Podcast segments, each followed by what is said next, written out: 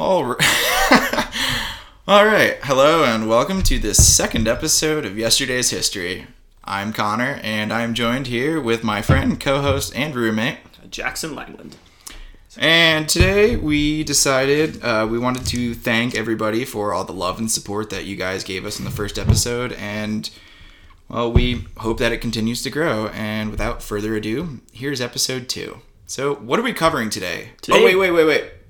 What's the date first? Today is the 11th of December in the year of our Lord 2020.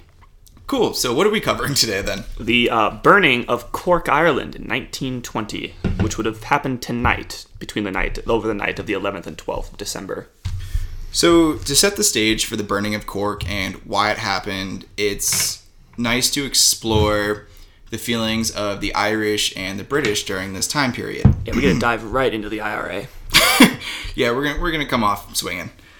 So, in 1910, uh, Cork was uh, a city that looked no different from any other British city. Uh, they were ro- uh, they were uh, loyal both to the crown and country, and this uh, was exemplified during royal exhibitions when the royal family would show up. Cork would hang the Union Jack when there'd be weddings or visits from the royal family. and British soldiers at this time were also not alien to the city of Cork. Uh, you could be both patriotic, patriotic and loyal while still trying to be an observant English subject.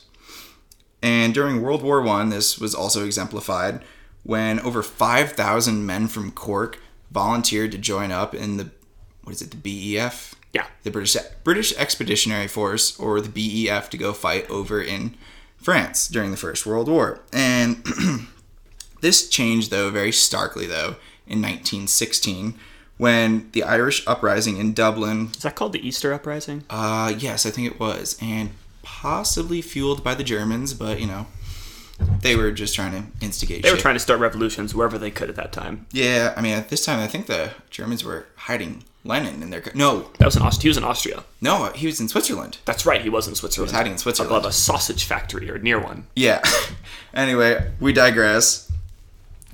So during the Irish uprising, uh, feelings and sentiment towards the union with England changed dramatically, and the Irish began to see themselves more as an independent nation and their own people rather than subjects of England. So jumping forward from 1916 to 1920, uh, Cork held municipal elections, and the tricolour of Ireland, the green, Orange and white. yeah, the green, orange, and white. I almost said red. You're Irish, dude. I know, there's an Irish flag hanging up downstairs. Um, the tricolour was raised over City Hall for the first time, and this did not sit well with the English. This pretty much made Ireland, or Cork, I guess, a rebel city. They were flying a different flag, and their new mayor, uh, Thomas MacCurtain, which, if you hear his name said with an Irish accent, it sounds like somebody's saying MacCurtain with a mouthful of marbles. It's it's it's so hard to understand in a thick Irish accent saying Irish names. It's like almost painful. And MacCurtain wasn't just elected as a the mayor of the city; he was also an IRA leader, a brigade leader to be uh, precise. He led the men of the IRA to do raids uh, all over Northern Ireland and in and around Cork. So, right after this time period, uh, a guerrilla warfare was raged against the forces of England that were stationed in Ireland and Cork. And the guerrilla warfare was so effective because the British didn't understand how to combat it at the time. It, this was, yeah, let's be real. Nobody really understands how to fight guerrillas even today. yeah, well, I mean, you kind of attack the civilian population, and that's really what the British wound up doing eventually. They would make the people suffer because guerrilla warfare, all you're doing, all that's happening is people come out from the community, they attack, they destroy, they kill, and then they somehow melt back away into the community. Mm-hmm. It's it's almost as if the community's fighting you, which yeah, I mean, I think it's kind of the point, but yeah, and it's effective, but when you're using the community as a shield to hide beto- behind, it's the community that becomes affected. Yeah, and things get messy really fast. So with the main uh, forces of the British, uh, the they were called the RIC, the Royal Irish, and I'm going to butcher this because I just can't pronounce it. The Royal Irish Constabulary.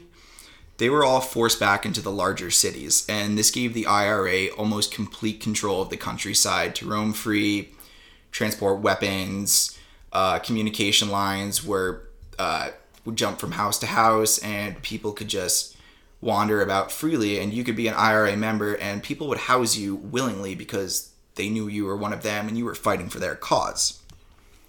So, in response to this, England recruits new RIC, the Royal Irish Constabulary members, and these guys were called the Black and Tans. These were recruited in England, and they were mainly demobilized ex servicemen from the First World War, uh, and they were meant to act as a police force.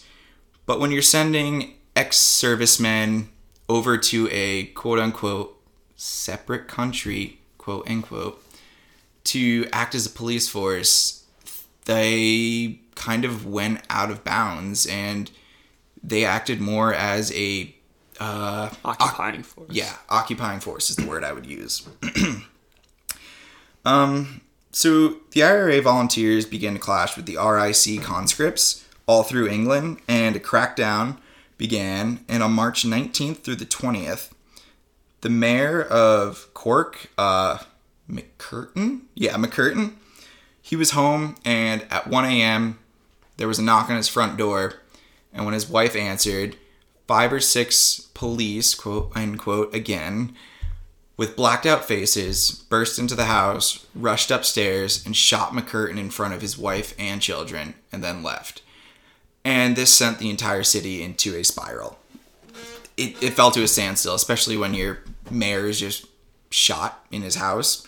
Um, so, being legitimate mayor and politician, it's it's hard that it's hard to say that he was a legitimate politician because at the same time he was also a brigade leader for the IRA.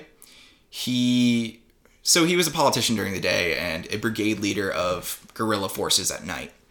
Uh, he directed where guerrilla forces would attack or Irish forces would attack, but at the same time be running the city and the municipal government day by day. And this was the only way the English saw that they could, you know, cut the head off the snake. They would go for the political leaders that they knew of, and uh, MacCurtain was only the first of several mayors to fall victim to this kind of violence in Cork. So, Terence MacSwiney, in a special election, was elected, and he becomes the new mayor, but also coincidentally, one of the new IRA leaders. So, because MacCurtain was still an IRA leader, violence still raged all through Eng- uh, not England, jeez. Well, I guess it is England, isn't it? Depends on who you ask, but yeah, it's, Ireland would make more sense because if we say English, it means like mainland or like the big island of Britain where London and stuff is. So we'll try to keep it. Ireland, Ireland is Irish is Ireland. English is not England. Ireland. So violence still raged within Ireland, and I don't actually have the date, but uh, over the course of, I would assume several weeks, because uh, 300 barracks were burned all through Ireland, but Which is a lot to think about. They had actually 300 barracks in Ireland. Ireland's not a big place. It takes you like four hours to drive across it the long way. but like uh, I don't know like what these barracks consisted of, but I guess it doesn't matter because like 300 of them were burned. So I In short, they didn't take the kill, the uh, murder of Mr. MacCurtain kind uh, lightly. So there was, uh, in order to continue to fight these efforts, England appointed a new divisional commander of police, a Lieutenant Colonel Gerald Bryce Ferguson. And in an address to his troops, or, well, Officers or police force. police force officially, but in an address to his uh, new recruits, he was quoted as saying, quote, When civilians approach, shout, stop. Should the order not be obeyed, you shoot, and shoot with effect. If a person approaches you carrying their hands in their pockets or are in any way suspicious looking, shoot them down. You may make mistakes occasionally, and innocent people may be shot, but you're bound to get the right person sometimes. End quote. Yeah, that's definitely uh, leaning hard on the must kill, must stop a thousand innocent people lest one guilty person go free. That's a bit dark. Eh, but it's okay because there's a redem- uh, redeeming uh, fact here, and that is only a month later, while eating at a diner with some of his recruits, uh, this uh, lieutenant colonel was shot and killed by IRA volunteers. Apparently, they disagreed with his uh, rules of engagement. So, uh, I guess what was Winston Churchill at this time? Was he? Uh, he was something in the government. He was back, or no, he was like low levels of the government. I actually don't know what he was because he had been fired from the admiralty, right? Because of the Gallipoli thing a few years before, about six years. yeah, so he's not part of the admiralty anymore. I think he might have just been a He might just be uh, like a member of parliament or something. So Winston Churchill advised a formation of a new force in Ireland, and they called this the Auxiliary Division, or as the Irish called them, the Auxies. The Auxies were ex NCOs, they were servicemen, but these guys were far more brutal than the uh, RIC or the Black and Tans that England had uh, so far put into uh, service. And so by now, Ireland is being policed by four different English forces. That's the RIC, the Royal Irish Constabulary Force, uh, the Black and Tans, the Auxies, and the aforementioned British Regular Army. The British Regular Army, though, hasn't been mentioned up to this point because they weren't acting as a occupying force. They were more standing back as a reserve force or a reserve position which is what an army should do. You shouldn't have to call in the army just to, you know, police a country. But I guess when the whole country is fighting you, maybe maybe that's when you got to call the army in.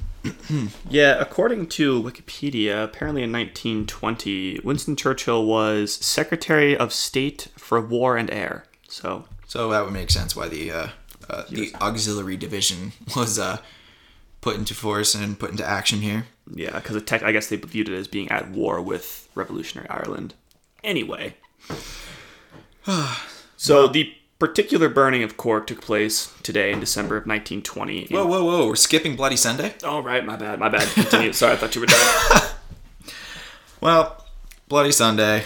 Well, uh, Bloody Sunday was roughly about 14 days before the burning of Cork.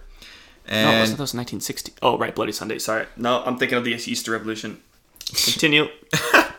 come on, these are my notes. This is my script. This is your script. Yep, sorry. um, So, when response to all the guerrilla warfare and all the action going on in Cork, in and around, actually not just Cork, but all of Ireland, uh, the army and the RIC were now becoming more violent forces and forces to be uh, contended with. Uh, mm, trying to get the word here. Uh, the word escapes me. But Anyway, Bloody Sunday happens in Dublin. Here, IRA members killed or fatally wounded 15 servicemen, and in response, all four services of the British uh, occupying force so the RIC, the Black and Tans, the Auxies, and the British Regular Army all went to a sports stadium called uh, Gaelic Football Stadium and during a football match, they began to open fire and shoot into a crowd where they fatally wounded. I actually don't have that number. Fatally wounded uh, both players and spectators, though, and this was in the city of Cork itself. And 14 days later, in response to this, Jackson will well tell you what happened to the city of Cork. Well, the Irish, the British went into that particular stadium and shot a bunch of people, but the Black and Tans and the auxiliaries and such had been list have been basically there've been a, a back and forth of the IRA does something and the British uh, respond in a reprisal, or the British do something and the IRA respond to that. Quick list: in, in addition to the murder of Mr. MacCurtain, or Mayor Lord Mayor of Cork Thomas MacCurtain, Uh, there was a burning of, of uh, about 50 homes and businesses in the village of Balbriggan in response to an IRA ambush. Uh, there was a burning of a different different village as a result of an IRA ambush, where actually some British people were killed. Um, and all of these events actually took place in 1920. So there's been a pretty big drum, pretty quick drumbeat of like the IRA does something, the British respond and burn a village or something. So tensions are not uh, easy right now. People they're a- at each other's throats basically. It's a back and forth. yeah, it's definitely a back and forth, and tensions are high. So it's basically it seems that the um, burning of Cork was more of an escalation of stuff that had already been happening, just on a larger scale. So basically, the episode of Cork begins with a contingent of IRA people, seven guys, ambushing an auxiliary patrol outside their Victoria barracks on the outskirts of Cork. The plan was to halt, halt the patrol of two trucks at a place called Dillon's Cross, using an IRA member dressed as an off duty British officer to flag down the trucks, get them to stop. And when they would halt, the IRA would jump out and attack the trucks, and with the intent to capture or kill one Captain James Kelly of the British Army Intelligence Corps. Through the IRA intelligence had figured out that he was gonna, he was on that particular patrol, and they wanted him. According to the British report, at 8 p.m., two trucks left the barracks and halted for the IRA man um, as planned. The other five or five or six IRA guys attacked the trucks and the 26 occupants with grenades and revolvers, wounding 12 of the Auxies, one of whom succumbed to his wounds shortly thereafter. Uh, the IRA, group then made its escape as the remaining auxiliaries took cover in the nearby O'Sullivan's pub and called for an ambulance and backup from Victoria Barracks. Now, really interesting, an odd aside here. uh, According to Wikipedia, there is a apparently they they they got everyone in the pub, searched everyone, made them all like lay down and like kind of like detain them. And apparently they stripped one guy naked and made him stand in the street and sing "God Save the King" until he collapsed. I don't know if that's true, but it's a it's a weird uh it's a weird thing to do when you're being It's a power. It's a power trip. It's a weird thing, to, also thing to think of when you've just been ambushed, but you know I wasn't there. Uh, this ambush really annoyed the rest of the auxiliaries and Black and Tans back at Victoria Barracks. Uh, this and an earlier ambush about two weeks before in Kilmichael on the 28th of November uh, that had killed 17 auxiliaries caused Victoria Barracks group to basically boil over. They mustered and sought revenge on the town of Cork. At 9:30, this party departs for Dillon's Cross, where they are corral where they corralled the civilians into the street and set uh, the buildings they were in on fire. Uh, seven total were burned, except one that the soldiers discovered was owned by a Protestant, and they quickly extinguished that fire. So they didn't. Yeah, they the whole Catholic Protestant thing shows up again. Uh, from Dillon's Cross, they then moved into Cork itself and began driving around, firing at random citizens as they rushed home to make their 10 o'clock curfew. At one point, a tram was halted, and the occupants were first forced out and searched and detained, and apparently they were beaten, beaten up pretty good. Like, just random civilians, women, children, people coming home from a long day at work, normal people. Another tram car was set on fire in another part of the city. Um, doesn't say if there was people in it or not. I imagine there weren't people in it. This actually wasn't terrible. It was violent, but not as violent as it could have been. Witnesses reported seeing groups of blacks and black and tans firing into the air for some 20 minutes near MacCurtain Street. Uh, in the city center, groups of men in uniforms and some not in uniforms and some partially dressed in uniforms were seen running around, smashing windows, firing their weapons, and setting buildings on fire. There was also reports of them, people hearing explosions, specifically at the uh, Munster Arcade, where it was said that soldiers threw a bomb into its ground floor. I do like the- how, I do like how everything in this period is called a bomb, just any kind of explosive, whether it's a hand grenade, a mine, a stick of dynamite. It I'm makes it really hard to figure out what they're actually doing. I'm more upset about the arcade than anything in this, but uh, For- Fortunately, it's not that kind of arcade. well, yeah, I can dream, can't I? I do too. I I prefer, I prefer to think of them as that kind of arcade. Yes, take your drink of beer. Yes. You you sound parched. You can slow down. Anyway, the Cork Fire Brigade was called, you know, as you would, shortly before 10 o'clock. oh, it was only called just now. No, no, shortly before 10 o'clock. Basically, right after um, they left Dillon's Cross. So basically, they was called to deal with the um, fires at Dillon's Cross. And I bet these uh, firemen are going to come real quick and put out all the fires. No, they don't even make it there because they get to the fact because all the all the soldiers are already in the center of Cork burning stuff down. So they're driving there, see a department store on fire, a place called Grant's Department Store, and it was already in flames. They're like, uh, I guess this needs to be put out at some point because there's a lot more buildings nearby here, and this is a way bigger building than the house fires we were just called to. Um, so they they then call Victoria Barracks and ask if they would send their fire brigade out to you know help out with this. But um, not terribly surprisingly, Victoria Barracks never got back to them. Well, I wonder why. Yeah, right. Because maybe they were full of uh, auxies. people who weren't too inclined to help out with the burning of Cork. I feel bad for the fire brigade because they just like wake up and walk outside to a fire call and see the whole city on fire, people shooting at stuff, Yeah. people running around with like ga- cans of gas and what. I'd be like, where do you even start if you're a fi- if you're like a 1920s fire brigade? Well, technically, if you're a 1920s fire brigade, your first protocol is go and grab a beer at the pub, and then you put out the fire. I mean, at this point, that's kind of seems. I don't know what else you would do because there's not there's not a lot to be done. Basically, the fire um, brigade superintendent and Alfred Hutson fought, fought what fires he could, but knew right away they were like they weren't going to get to Fighting, they're just fighting an uphill battle. Yeah, yeah, point. they're trying to stop the majorly important stuff from burning down and, and trying to save like people. Like, there's people in houses, they'll try to go get them, but they're like most of this stuff is probably just going to burn.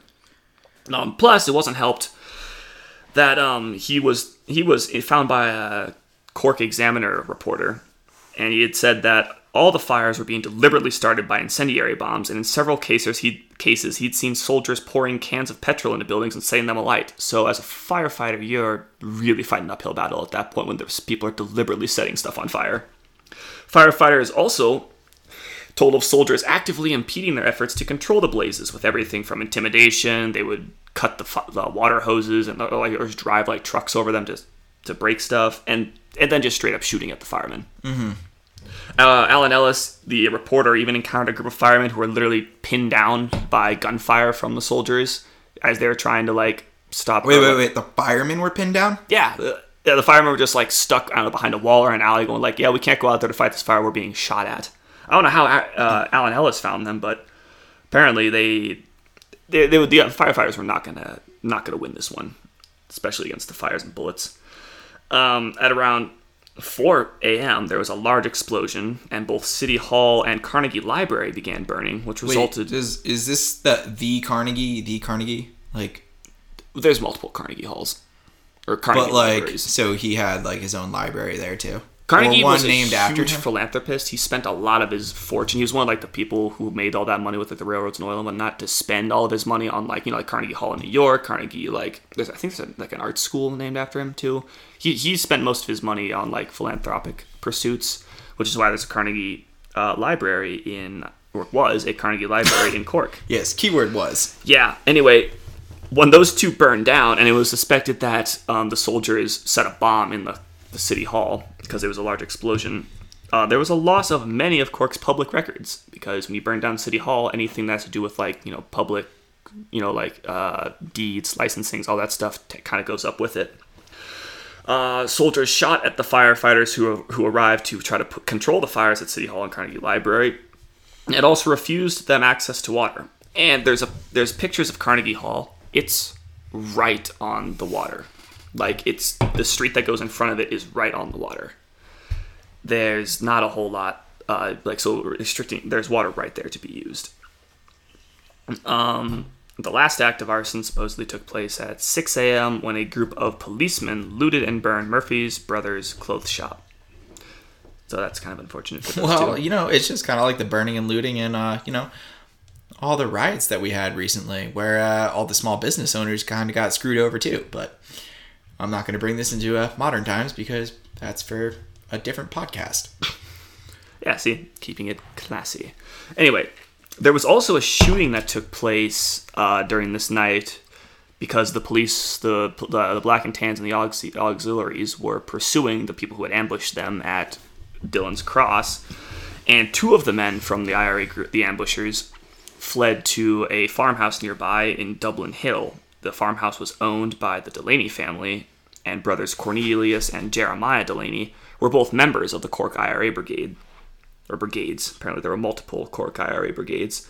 Uh, the two fleeing ambushers stopped at the farm to drop some uh, or hide some hand grenades so they wouldn't be caught with evidence on them, and then continued running. Uh, at around 2 a.m., about eight armed men entered the house. Basically, they burst inside and they ran upstairs to the bedroom of the uh, Jeremiah and Cornelius and asked them the asked them who they were. And Jeremiah Cornelius stood up, said like said their names, and then they were immediately shot. Wow. Sounds uh having deja vu right now.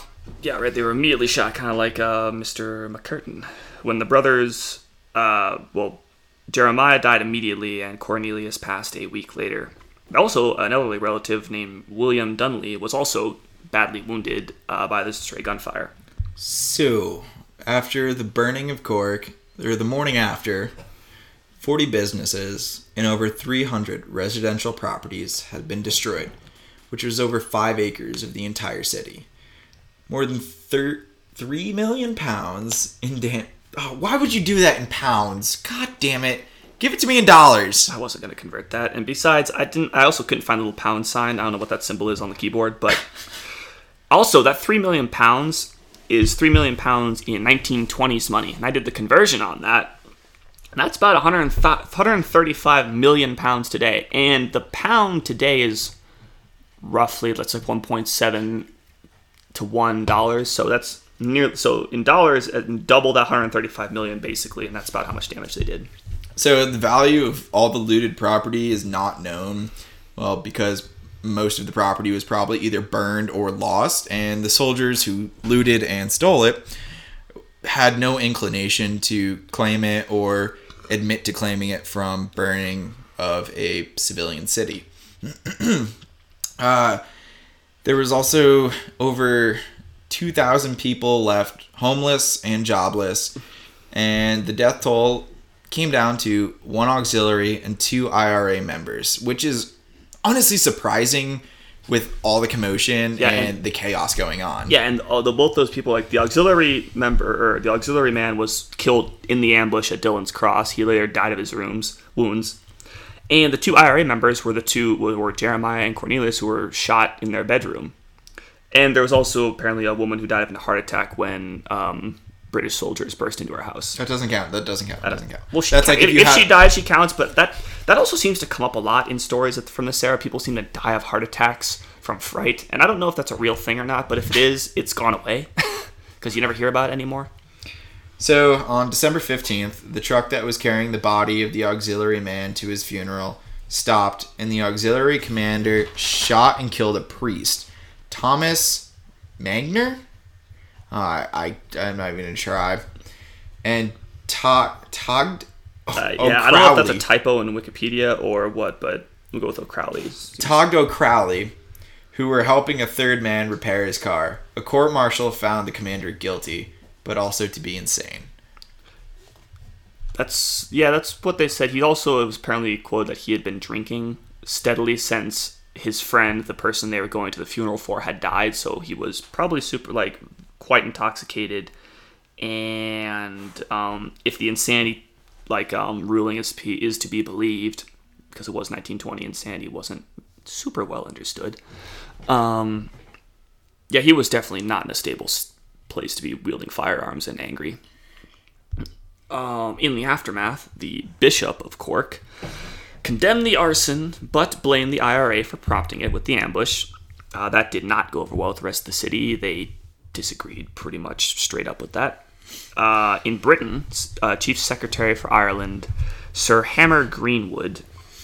They do have just the best names in Britain. Like all these, like like Sir Hamar Greenwood. You never come across that in other places, and it's awesome. But I don't anyway. know. I feel like a Greenwood here in the U.S. would be a fat Wisconsin man eating cheese curds. But that's not a personal attack on anybody that I know from Wisconsin or anything. I respect all of you guys and I love all of you guys. Thank you for listening to us. You guys are the best. Continue now. It was a really shitty save, but nobody's going to listen to us after this. Anyway, um, the, uh, Sir Greenwood said the houses at Dillon's Cross were burned because bombs were being thrown from them at the police.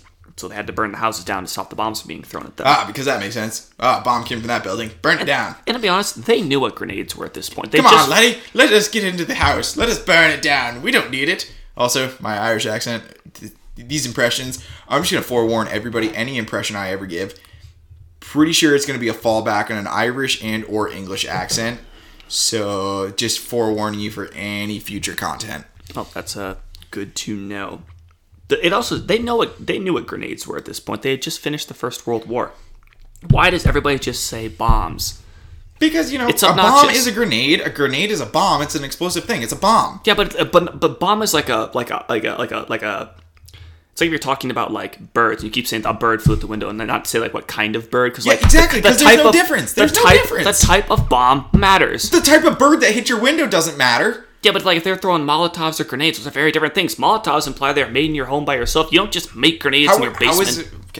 How is it any different than you just throwing a Molotov cocktail than you throwing a grenade? How are they both not just explosive devices that are considered bombs? Technically, one's an incendiary, doesn't really explode, and the other one is a fragmentation device that is far more deadly. The point is, they're being unspecific, and they damn well don't need to be because they know what they're talking about. But they just they- fought the First World War. they also don't need to be just being like, all right, they threw a, a M42 grenade at me here, and then they threw a, a 32 Molotov cocktails at a window here. They could just say bomb. and Yeah, but throwing grenades and like different kinds of explosives do different things, and it means different stuff. So when they say bombs were but it thrown, doesn't because they're just exploding in this. You could think of an alarm clock duct taped to a stick of dynamite, or you could have like a sophisticated like explosive. It, it bugs me that they always just say bombs. I read it in like a in Dan Carlin's podcast. At one point, they have their, a soldier is quoted saying an aerial torpedo flew overhead. Do you know how inane that is?